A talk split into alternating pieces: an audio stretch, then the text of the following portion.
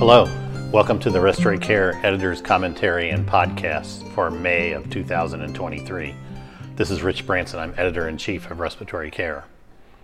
This month's Editor's Choice is by Fleming and colleagues, describing optimization of respiratory therapy resources by de implementing low value therapies. The authors identified aerosol therapy with hypertonic saline and mucomyst being ordered despite lack of evidence base for these therapies. Most of these were delivered on the floor to spontaneously breathing patients. They used the AARC clinical practice guideline on airway clearance to educate prescribers regarding the lack of efficacy using these agents. This resulted in a small reduction in unnecessary therapy. Then they allowed the respiratory therapist to be empowered to not only contact prescribers that the therapy was unnecessary, but also to discontinue the therapy.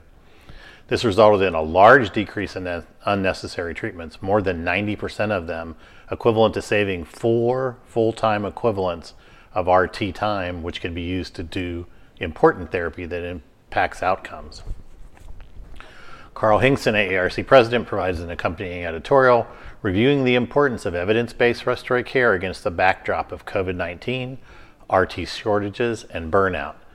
Um, as the editor of the journal, I think again about how important clinical practice guidelines are to the AARC and the important hire of Lynda Goodfellow to make this be a big success. Blanchet and others evaluated the accuracy and bias of four pulse oximeters in 193 ICU subjects. In 211 matched pulse oximetry and arterial oxygen saturation measures, these were simultaneous, they found that in the population of predominantly light skinned subjects, oximeter performance varied widely between devices. One oximeter tended to overestimate SpO2 by about 1%, while the other three underestimated it by 3, 0.3, and 0.2%. SpO2 was underestimated with one oximeter in 91% of the cases, while it was overestimated in more than half with the other devices. They concluded that there was significant bias and moderate accuracy between SpO2 and SaO2. Managing editor Dean Hess provides commentary reviewing the determination of oximeter accuracy and the factors which alter it. He notes that the true accuracy of SpO2 is not as precise as most clinicians believe. These data are important, particularly related to the recent discussion of skin pigment and the impact on pulse oximeter accuracy, which is a little bit confusing for a number of us because Jubran and Tobin showed this in 1990. But we continue to look at pulse oximetry and have to decide is it as accurate as we think? And blood gases may still be necessary to confirm the value of pulse oximetry in ventilated patients, especially of different skin pigments. Tavares et al. report bleeding and thrombotic complications of extracorporeal membrane oxygenation in 60 COVID 19 subjects, compared with 67 subjects received ECMO for ARDS and hypoxemic respiratory failure without COVID 19. Thrombotic complications were similar between the groups. However, there were higher rates of severe bleeding, mostly in the form of airway bleeding and hemothorax, in the COVID 19 subjects. COVID 19 patients with ARDS receiving ECMO also pr- required longer durations of ECMO, 47 versus a mean of 19 days. They concluded that COVID 19 subjects requiring ECMO for hypoxemic respiratory failure had severe bleeding complications and required prolonged support. This is another case as through the COVID 19 pandemic, many people reported important survivals related to ECMO, but there certainly are more complications than we probably have seen reported and need to look back at these things as we, as we move forward to what will probably be the next pandemic. MAMR and others performed a non interventional cohort study using 930 subjects admitted over a 15 year period with ARDS and a PF ratio less than 150 millimeters of mercury. They examined the association between severe hypercapnia, so PCO2 greater than 50 torr, in the first five days and death in the ICU for patients receiving lung protective ventilation. They found severe hypercapnia in 59% of subjects on day one and a sustained relationship between hypercapnia and mortality up to day five. They suggest that severe hypercapnia was associated with mortality in ARDS subjects on lung protective ventilation. This, to me, is another way of looking at the relationship of VDVT to mortality in ARDS, which has been shown now for almost 20 years to be related. And I always find it ironic that we grade ARDS based on the PF ratio, but the outcomes are more related to gas exchange with CO2. Probably reflects the structural damage to the lung over a period of time. Maya and others evaluated the association between ventilator parameters and mortality in children with respiratory failure on ECMO. The secondary analysis of an existing data set included 237 subjects, 64% of which were neonates. Overall, in hospital mortality was 35%. They found higher PEEP on day one of ECMO was associated with lower odds of mortality. However, in the pediatric subgroup, no ventilator parameter were associated with outcome, poorer outcomes. They concluded that PEEP is a modifiable parameter that may improve neonatal survival during ECMO. Mueller et al. performed a small study of 10 subjects receiving non invasive electromagnetic stimulation of the phrenic nerves. Half the subjects were awake volunteers and half were anesthetized patients.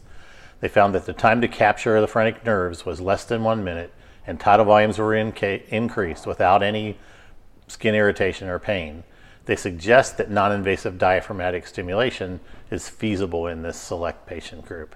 These early studies, I believe, are important for looking at some of the safety variables, but really doesn't show us that this, this technique has any value. Sousa and colleagues evaluated an automatic resuscitator in a porcine model of ARDS. They found that this pneumatic device allowed adequate ventilation and oxygenation for up to four hours. They concluded that the device can be used in short term attended ventilatory support settings until appropriate devices can be required. These are studies that are well done related to the use of this resuscitator, but it doesn't consider the fact that in a pandemic, if there aren't enough ventilators, using a device that has no alarms for disconnect or gas failure really requires that somebody be at the bedside continuously monitoring the patient something that we've learned isn't possible in a pandemic. Campos et al. performed a longitudinal study to examine the association between aerobic fitness, assessed using ventilatory threshold variables measured during cardiopulmonary exercise testing, and the risk of exacerbations in individuals with cystic fibrosis. They found that a lower oxygen consumption at the ventilatory threshold predicted exacerbations. They conclude that cardiopulmonary exercise testing variables at the ventilatory threshold might be able to be used to monitor patients at risk for exacerbation with cystic fibrosis. Gilo Moreno et al. used a neonatal model of respiratory distress to evaluate the efficacy of two recruitment maneuvers. One applied for 8.5 seconds and the other for 17 seconds. Lung injury was created using a saline lavage model, and recruitment maneuvers utilized a peak inspiratory pressure of 30 centimeters of water and PEEP of 15. They reported both techniques reversed alveolar collapse with few hemodynamic consequences. Um, the saline lavage model is often used, and we often use it in our lab, um, but it does tend to be easily reversible with the judicious application of PEEP. Um, lung injury due to sepsis may respond differently. Pearl Salami and others performed a cross sectional study to test the construct validity of performance based disease specific Vancouver Airways Health Literacy Tool for individuals with chronic airway disease. They evaluated 320 subjects, determining the impact of age and education on health literacy. They found that older age and less education were highly correlated with health literacy, emphasizing the importance of addressing these factors in any health literacy intervention. Lohberger and colleagues performed a retrospective study of quality improvement database evaluating the duration of spontaneous breathing trials in pediatric subjects. They compared one hour and two hour spontaneous breathing trials using extubation failure and rescue non invasive ventilation as endpoints. They found greater use of NIV rescue in the one hour SBT group with the odds ratio of 3.94, so four times more likely to require NIV, but not with extubation failure they conclude that a one hour SBT may better balance extubation outcomes and length of invasive ventilation for a general pediatric ICU population. Al-Qahtani performed a cross sectional study using a questionnaire to collect socio-demographic information and assess susceptibility to e cigarette use in subjects. This included exposures to e cigarettes and advertising. They concluded that subjects without chronic lung disease were more susceptible to e cigarette use than those with chronic lung disease who were currently undergoing medical treatment. Yang et al. compared two closed loop techniques of ventilation in a lung model. Both algorithms were very similar, except one technique included automated adjustment of the rise time and flow termination of spontaneous breaths. And in the extreme setting of minute ventilation, 250% of the normal minute volume, the technique with automated control of rise time and flow termination provided a lower tidal volume and faster respiratory rate. They suggest, suggest that this may have an impact in patients with severe obstructive disease. Simazak and others contribute a short report on healthcare utilization in ARDS survivors two to three years after discharge. They report that outpatient and inpatient health utilization remained high for ARDS survivors even after 36 months, reflecting a persistent high morbidity in this population. Additional research is needed to identify factors that support recovery of ARDS survivors. Guerrero et al. provide a short report on the use of the S3 NIV questionnaire administered at hospitalization and at, and at discharge in subjects with acute respiratory failure. They found the questionnaire was reliable in assessing patient important outcomes. Zaga and others provide a narrative review on techniques to evaluate speech in ventilated subjects with a tracheostomy. Uh, this paper is very interesting, particularly with the excellent figures that are included. Miller and colleagues contribute to a special article on burnout and well being in the respiratory care profession.